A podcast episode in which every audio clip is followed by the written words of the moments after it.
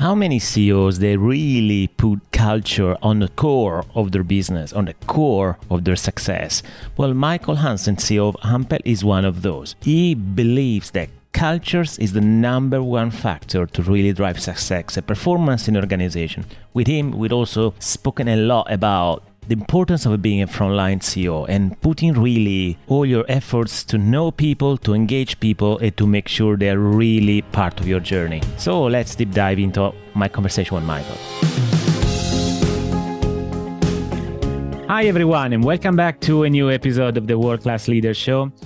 And today, finally, I've been able to uh, get with me uh, Michael Hansen. So Michael is the CEO, group president, and chief executive officer of Hempel in Denmark. And Michael joined in May 2017 as a chief commercial officer and has delivered remarkable results as a central driver of the global transformation in Hempel. He, will tell us a little bit more, of course, about the company and what he will, what he's doing with it. And prior to taking on the role as a group president and CEO, Michael was part of the executive group management as executive vice president, energy infrastructure. Michael also holds a degree from Copenhagen Business School, as well as an executive MBA from IE Business School in Madrid, in Spain.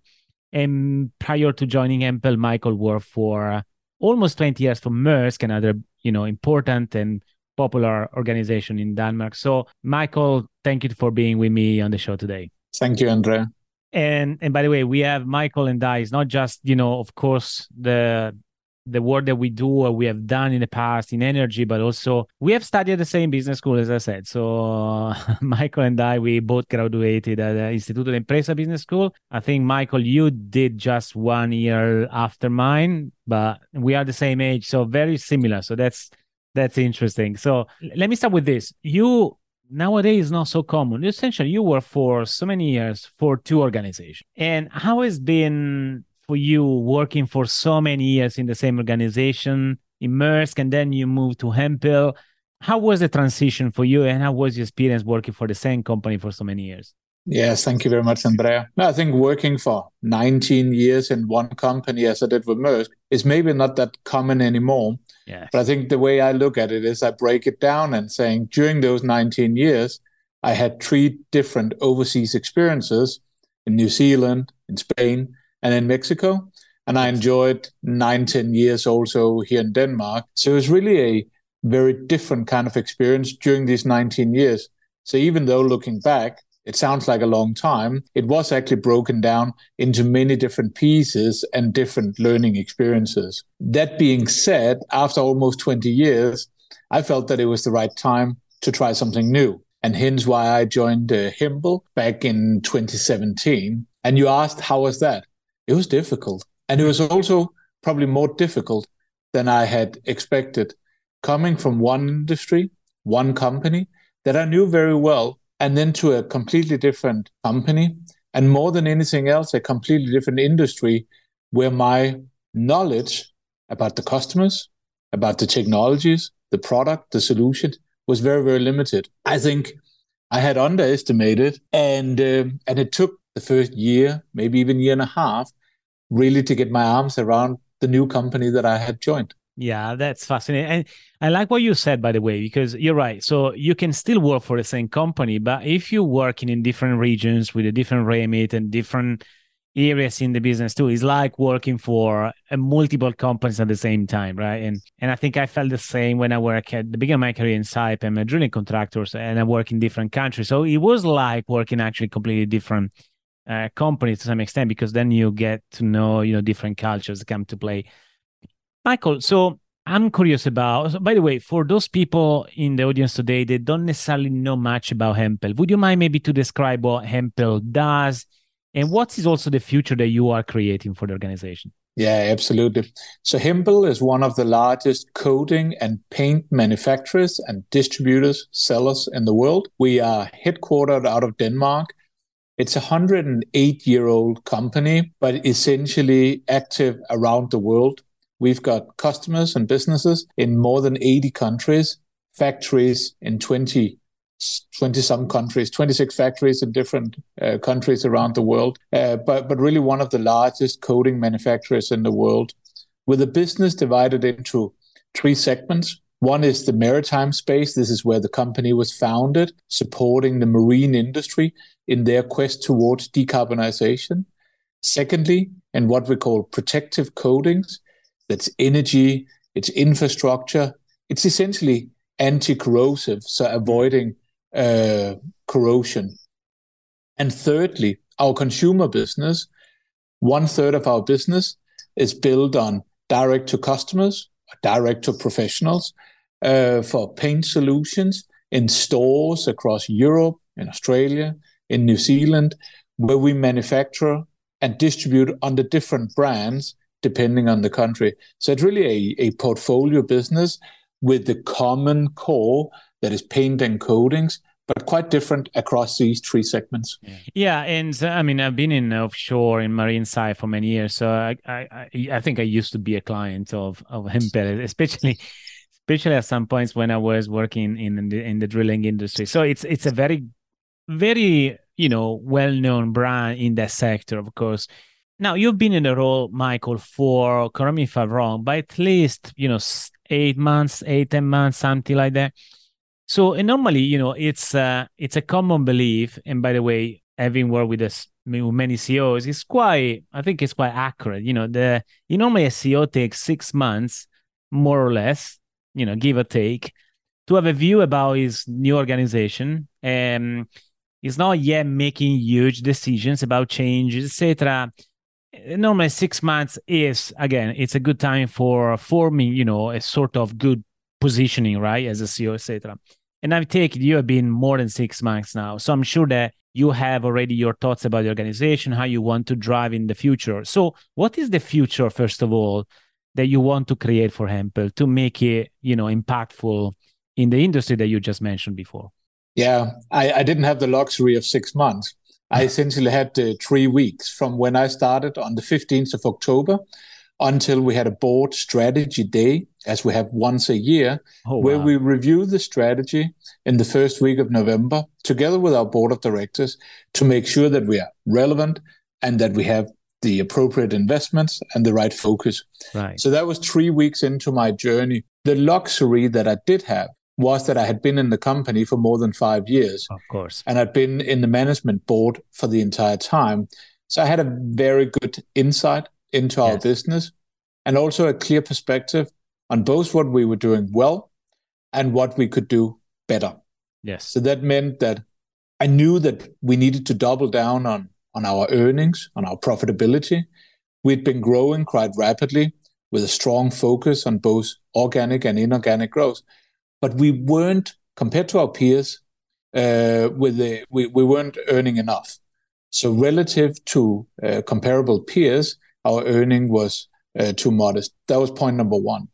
Okay. Point number two, I knew there were some changes that I wanted to do in the organization. So I wanted to have a larger focus on our digital offerings, our digital solutions, both to our customers but also to drive efficiency and scale benefits. So I took the decision to move our digital, our IT organization into the management board. Right. I did that fairly okay. quickly to make sure that we had the appropriate focus on our digital uh, offerings. Because when when I say that we were not making enough money and our profitability was substandard to our peers, a lot of came from it that our cost was increasing at the same speed as our growth. And right. one way of decelerating the cost is obviously through digital solutions. So it was a natural connection between saying, hey, we need to improve our profitability, and digital is an enabler to that. So those two decisions uh, went hand in hand.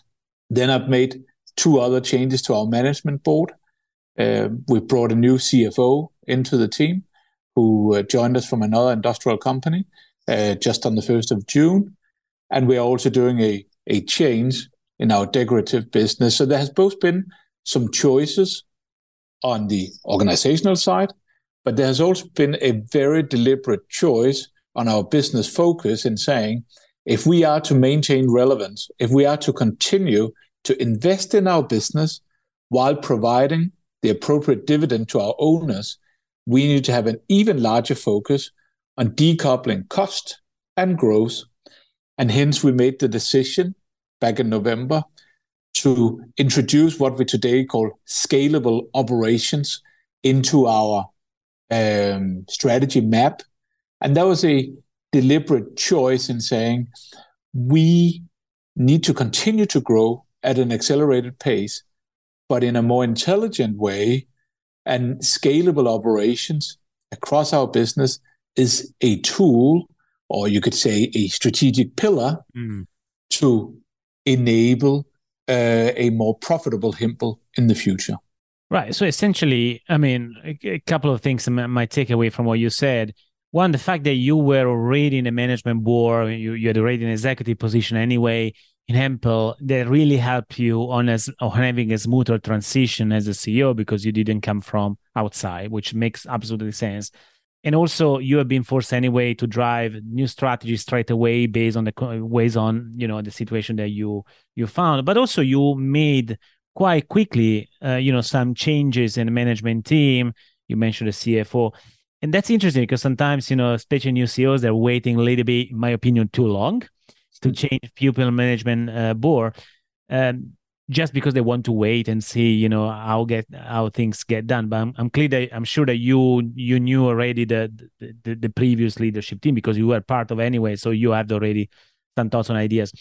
So you mentioned what you are working on in and in the part of your uh, or the future that you are creating for hempel what is the ambitions that you have uh, moving forward? You know imagine the next three five years right? Instead of just looking at the profitability right now you know, on cutting costs, know, whenever is necessary. But, you know, in terms of inspiring CEOs in the audience today, what is the future that you are creating for uh, for the next three five years? So for the organization very curious to hear. Yeah i think there's two particular aspirations. One is what we have called an industry winning enterprise.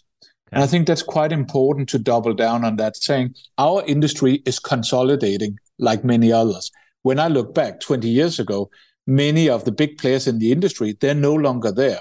Yes. So when we look 20 years ahead or just 10 years ahead, we want to make sure that our company comes out on top. So the aspiration of an industry winning enterprise is really important as a lighthouse for us to steer by. We want to make sure that we are amongst, let's say, the leading five companies in our industry in, in a decade from now. Great. That guides some choices. Amongst other, it guides a choice in and around sustainability. Mm. Because there's a very strong hypothesis, you could say, in our industry that sustainability will also be determined for the companies who will come out on top.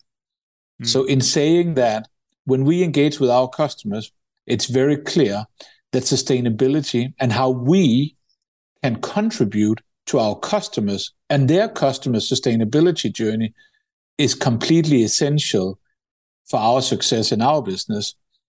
So I'm linking these two saying we want to become the sustainability leader within our industry. And in doing so, we are aspiring to become an industry winning enterprise. So those two are very closely connected. And the sustainability leadership is important also for our employees as it is for our customers. When I look around at our cust- uh, uh, colleagues, what really drives engagement, what really drives energy is our quest towards becoming kind of the leader within sustainability. No matter whether you work in finance, in R&D, in supply chain, everyone is passionate about driving sustainability. So when we have raised that flag and saying, we want to be recognized as the sustainability leader within our industry. That's something that we can rally our organization around. Right. And well, that's brilliant, by the way. So such an important. I mean, I, I really like the how you have described it and how you are essentially moving the entire organization towards sustainability. So that I think is a great approach rather than just you know talking or writing about sustainability just to put something on the wall just to you know to be like you know liked or appreciated by by partners or stakeholders about what you're trying to do you really believe and i know it sounds like a cliche but you really believe to people to the people element uh, of leadership organization and uh, what is your approach to people? You you, you know, just you touch on in terms of you know sustainability leadership, but what really is the differentiation factor of Michael Hansen as a CEO towards people? What makes important your job? Yeah. Allow me just to take a step back and explain why I think it's so important. Because when I look at successful companies, I think there's four things in common for successful companies. One thing is to focus on people, and I'll mm. come back to that. The other one is a strong balance sheet, essentially financial robustness. Yes. The third thing is customer perceived uniqueness, that you're true, truly unique in what you can offer to your customers. And the fourth thing is about giving back to society. Nice. It could be directly or it could be indirectly, for instance, via the effort you're doing on sustainability. Yes. So those four themes, I think, are common for successful companies. So right. just before I talked about the vision, the dream about becoming an industry winning enterprise, that also comes with the commitment to attracting and retaining the best people. And of course, I'm very aware that as a CEO, I'm also responsible for our culture. Mm. I have a particular important responsibility for our culture. So, what I do is that I'm very visible in our organization. I travel a lot. I sit down with our colleagues around the world to make sure that I also understand what is their reality, not just the filtered reality that comes to my table. But when I go to China, when I go to the Middle East, when I travel around Europe, when I travel to the US, what's truly the reality of our colleagues? Mm. How is it we can enable them to be successful? Because I really believe in that unleashing the full potential of the company is unleashing the full potential of each individual. And that's not something you do by one magic formula across seven and a half thousand people. It's about understanding each of our leaders. It's about understanding our colleagues around the world and making sure that we have the right conditions for them to thrive. They have the resources, they have the tools, and they have the psychological safety in our company for them to thrive. So I think there are some preconditions that needs to be in place. My way of contributing to that is to be really curious, be really visible, be out there to listen whether these preconditions are, are, are in fact uh, in place. Yeah, that, look, it's so refreshing to hear a CEO primarily, I have to say, in the industrial world, because be honest, you know, we have been in this industry for many years. When I say in this industry, I mean, you know, energy, infrastructure, marine to some extent, right? So the industrial world and, and having CEOs, they really focus their primarily attention on culture and, the, and building a culture, a high performance culture based on you know, going and talking with individual individuals to me, it speaks highly about you, by the way, of course, it also says, you know, that's the type of CEOs that we need in the in, in our organization, especially for global global organization. And also, I'm a personally a strongly believer of the fact that CEO has to be a frontline CEO. And I've wrote a post that was quite viral on LinkedIn about it.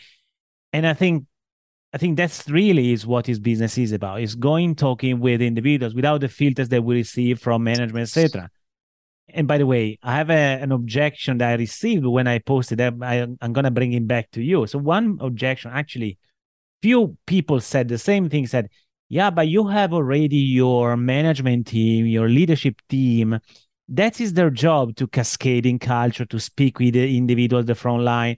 And I argued. They said, "No, I think this, the CEO should do it. It's not micromanaging. It's just because CEO needs to be present." And someone said, "No, that is the job of the executive team." So, how would you answer to this objection? I think it's both. I don't think they're mutually yes, exclusive. Exactly right. So, the seven colleagues I have in our management board, they're as active as I am out there, and the leaders below them who are essentially running our company on a day to day basis.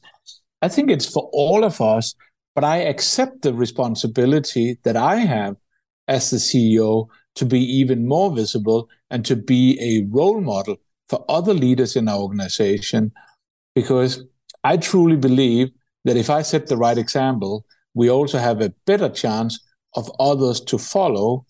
And one concrete example of that is in and around gender diversity, which is a challenge in yes. our industry. Yes. So when I look at our production, production sites around the world, we've got very few females.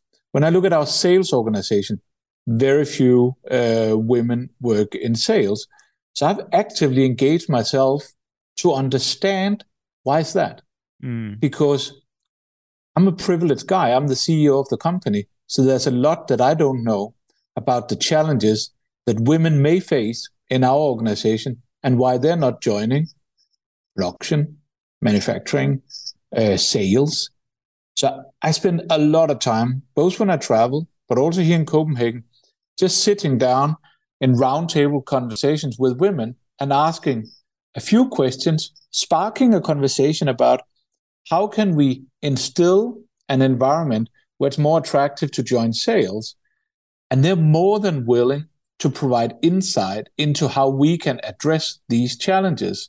Insights that i otherwise wouldn't have if i was just leaning back relying on other executives telling me what they see here i'm sitting down with typically 10 or 12 women who are directly telling me, okay, Michael, if you want more women into production, we need to get all the heavy loads out of so carrying mm-hmm. 25 mm. kilo bags doesn't work.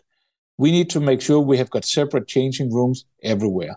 We need to make sure that we have the right environment in our production site. In sales, we need to also provide the right conditions. We need to, when we make a job ad for sales, make sure that it's an inclusive job ad where I, as a woman, would like to apply for this job, etc., etc. So I've probably done 10, 11 of these meetings by now over the last six months. Wow. So that's more than 100 women I've talked with who's provided direct feedback on how we can provide a more inclusive environment. So it's just to address your point should I just only rely on the executive providing me that information? It's not enough. Yeah. I also need to hear directly from the sources what is it the reality is at one of our production sites or in our sales organization or in customer service where we would like more men. So it's about minorities, right? So I'm just saying they're not mutually exclusive, Andrea. I think we should both yes. listen to our leaders, but we should also be actively listening ourselves closest to the front line. 100% with you. So it's not an either or, actually. So it's not definitely that. Mm. So well said. I'm with you, Michael. So, Michael, you, you were just, you know, touching on some of the challenges that you have. You know, you mentioned about be able to drive culture, speaking with, you know, as many as possible employees in different regions of the uh, where the organization work. You mentioned as well gender equality. What are the typical challenges you know besides this? And besides the, the traditional you know cost saving or improving you know revenues because you know every ceo has that sort of objective. But what are the challenges primarily related to leadership people organization development that you normally that you see right now that you have right now that keep you a little bit awake at night yeah no i think you know all the usual stuff cost savings yeah, exactly. how to digitalize the business all of that all good check. Yes. We have all of those challenges as well. but I think on top of that, coming back to what I talked about before, the four conditions for being successful, yeah. giving back to society, we do that both directly via our solutions, our products, but also via our ownership. We are 100% owned by the Hempel Foundation, which is a philanthropic foundation giving back to society through schools and by protecting uh, biodiversity. So that awesome. pillar, if you wish, or that condition, I think we're addressing fairly well and, and we'll continue to focus on strong balance sheet. So we've been doing up uh, or acquisitions during the last years. So we clearly need to kind of deleverage and make sure that our balance sheet once again is ready to further consolidate in our industry. Number three, customer uniqueness. So here we're getting to, to the crux of it, Andrea. How can we continue to develop sustainable technologies within the coating industry where we can really differentiate ourselves from our mm. competitors. Mm. because there are parts of our portfolio which you could argue is commoditized. Right. Then there are parts of our portfolio which is truly unique, where we have amazing colleagues in R&D who work years and years on developing unique technologies that can enable, for instance, decarbonization of the shipping industry. Yeah. Yeah. And, and what does that mean? It means by applying the right hull coating to the ships, you can have a more efficient uh, fuel consumption of the ships and hence reduce your CO2 emission. So here we're really talking about something that's essential. The shipping industry globally is responsible for 3% of man-made CO2 emission. Mm. If we can be a part of that solution, we want to really, you know, contribute. And we're doing that. So so this is not just a challenge for today, but also for tomorrow in continuing to stay relevant with our technologies and making sure that we are ahead of our competition, but also in tune with future needs of our competitors, uh, our customers. So, so customer uniqueness is, is huge. And that leads me to the fourth one, and that's the best people. So we come back to what we talked about before. I think what is really difficult today, Andrea, and what keeps me awake at night is attracting and retaining the best people. It mm. sounds simple, and I'll say it's almost a slogan in every company you come into, but it's really hard because the talented colleagues of today they're on the lookout for new challenges, for new opportunities all the time. So we have to make sure that we're constantly enabling our talented colleagues that we're constantly creating an environment where they can thrive um, and where they can live their dreams because otherwise they leave you. And we've seen that as we have had graduates coming through our company, really talented colleagues, all parts of the world, but leaving us maybe after one, two, or three years because they're on to the next best, uh, best thing. That's costly. Yes. It's it's money walking out the door it's opportunities walking out the door. So, how can we become better at retaining these colleagues by continuously providing new challenges and new opportunities? And it's not as simple as it sounds, right? Mm-hmm. Because it's a very mobile workforce that we have today. It's a very ambitious workforce. Um, and I really want us to become better at having that dialogue with our colleagues before they leave. Also, at the end of the work life, a 60 year old or 65 year old in R&D, that's like gold. Hmm. That's someone who's accumulated experience over so maybe much, 40 uh, years. Yeah, knowledge, right? How can we retain that colleague for a year or two more? So it's both the young people coming in, but it's also holding on to our more senior colleagues. Yeah, so it's it's the element of transfer knowledge, right? To to guarantee then when people at that age leave, then there is there are other people that can absorb all the knowledge they they got. So, is there any specific activity, initiative, strategic initiative that you launch in order to change the way how Hempel is able to attract uh, talents? I mean, you mentioned before giving them the space, the environment, to to really to thrive to give them opportunity uh, is it by i don't know you know just paraphrasing what you say is just by offering them more entrepreneurial opportunities to launch some specific projects or or or there is something else in other words that you can actually help to Im- improve retainment but also attracting more talents i think it's a number of let's call them micro battles because it's a number of activities at the same time. Right. I think more than anything else, you need to have an environment where it's nice to be in the office, where you have fun, where you feel supported by great colleagues, mm. and where you're given respect and opportunities, right? So, so there's some fundamentals. It's like Maslow, right? There's some fundamentals that needs to be in place, and then as you move up that pyramid, it's really about continuing to have that dialogue on a very individual basis. You know, what is holding you here in our company? How can we provide new opportunities for you? And it's hard when you have seven and a half thousand colleagues, hmm. because I'm not that naive that we as a leadership team of say top 50 or top 100 can have that dialogue.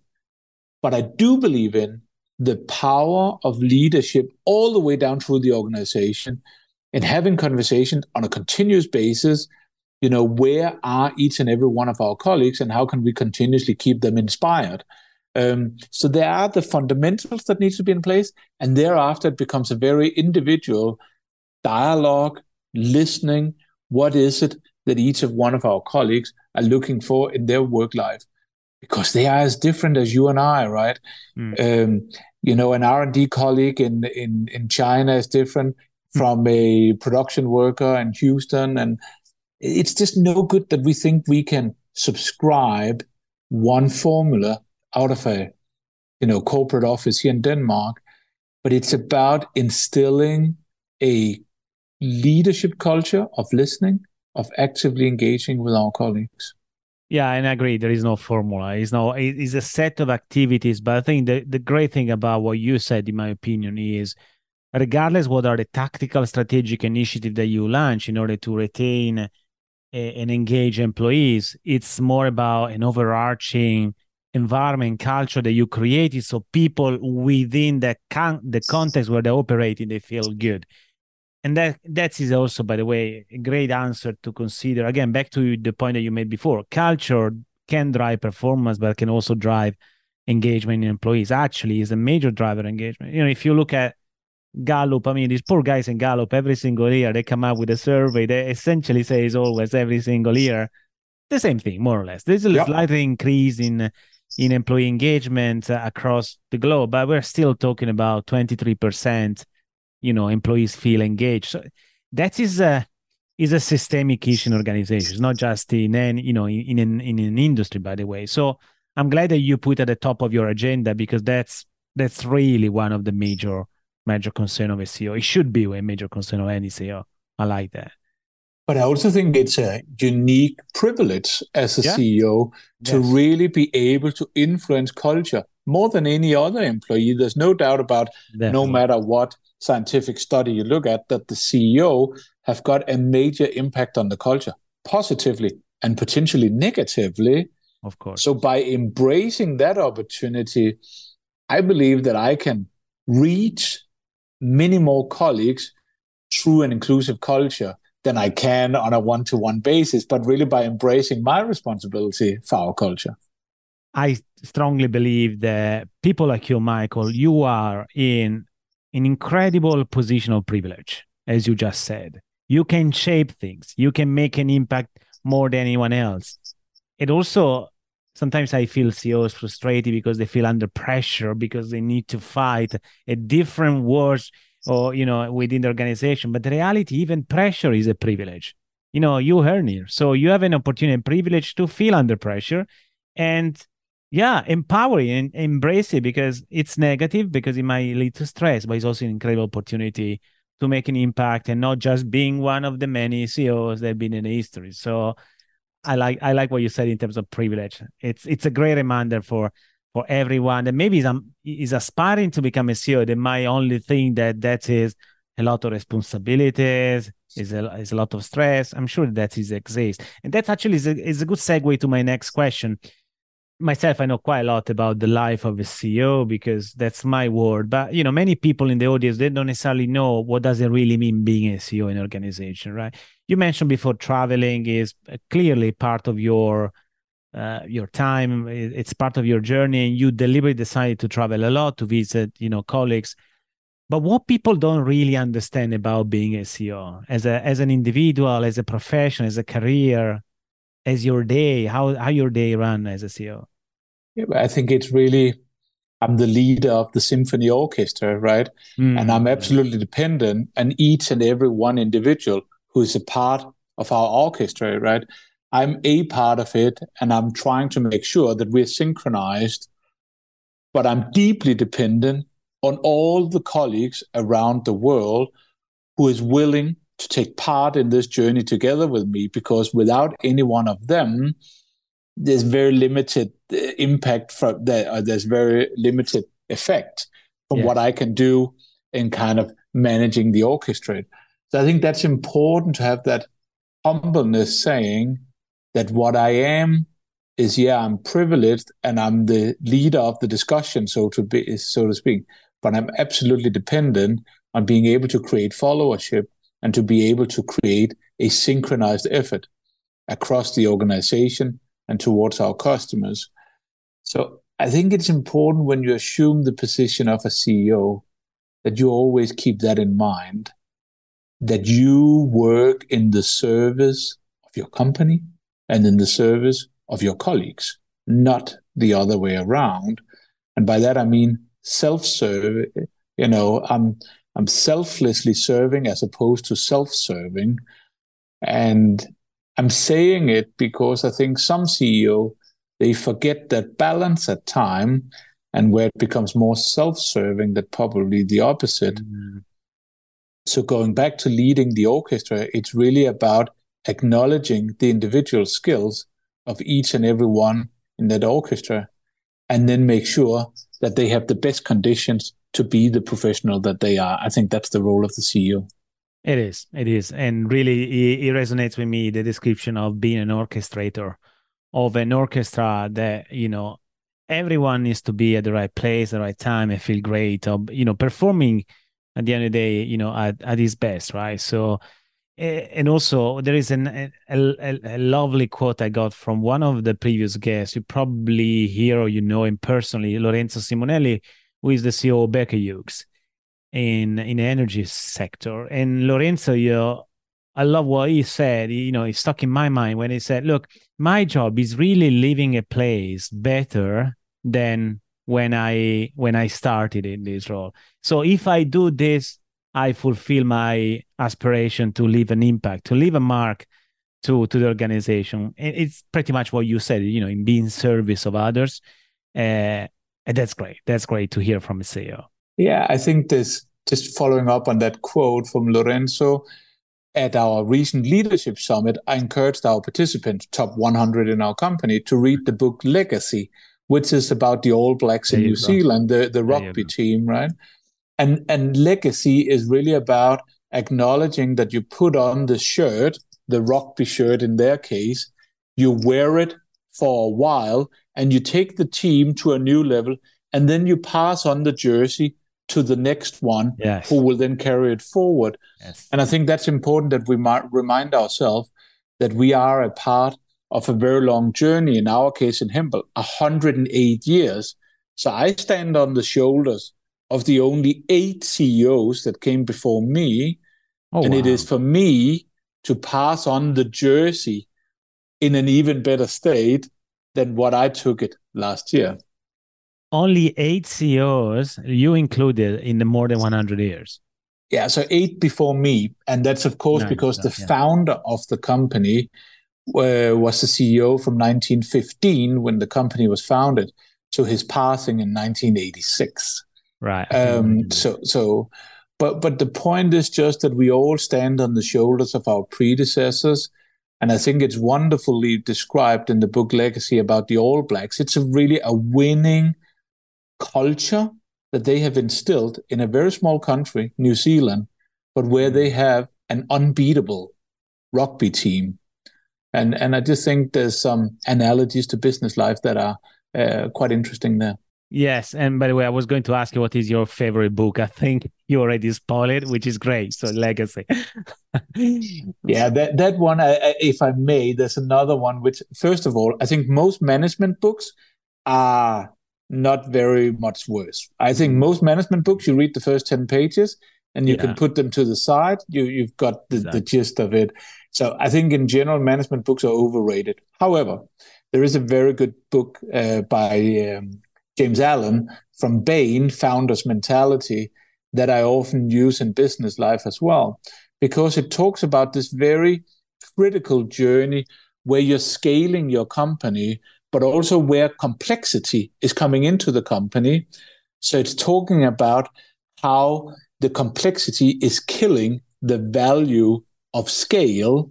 In other words, as companies that grow larger and larger, we are an unscalable founder, oh, right? Yes. And oh, yes. and I just think it's important to keep that thinking in mind the founder's mentality or the frontline obsession, as they're talking about, because otherwise, large companies have a tendency to close themselves around themselves and focus more on the internal bureaucracy as opposed to really looking outwards and making sure that we are a scalable uh, company and where we're benefiting from our growth.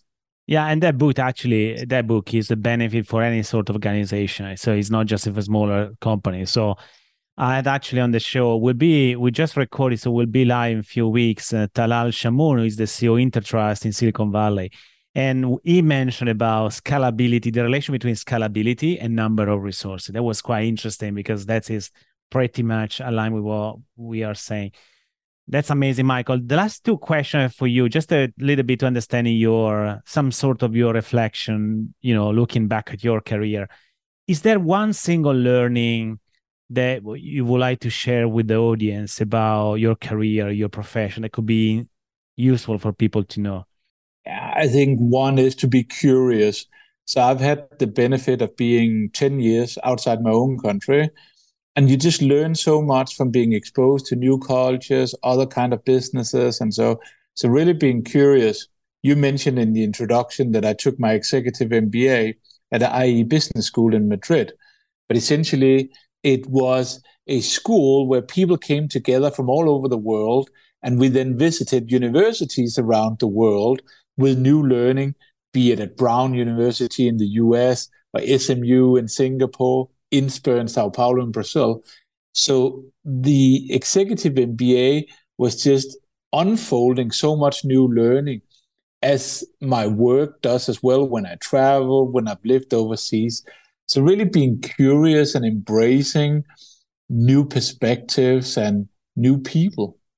Without without actually judgment, right? Without judgment. Because very true. Very true, very right? True. So I've been in your shoes too. I mean, uh, all my career has been in, in different places of the world. So if you approach with the mentality of listening, be curious without judgment, definitely their ability to learn, it gets exponential. So 100% with you, Michael. On the other end, is there anything else that you would have done differently in your career looking back? No, I, I, I, don't look in the rearview mirror. I think there's a wonderful quote from uh, Colin Powell, the former U.S. Secretary of State, where he said, you know, never look in the rearview mirror, always look ahead. And I think it's a wise quote because you can't change the past. I've had a fabulous career, learned from really, really skilled colleagues around the world. So I've got no regrets. The only thing that's important to remember is to always enjoy the present. Mm. I think at times I've looked too much ahead at the next step and the next step and the next step as opposed to just enjoy the present. And that's what I'm constantly reminding myself of enjoying the present, enjoying today, enjoying the job, the colleagues, the family that I'm enjoying today, and not focus so much on what comes tomorrow or the day, day after.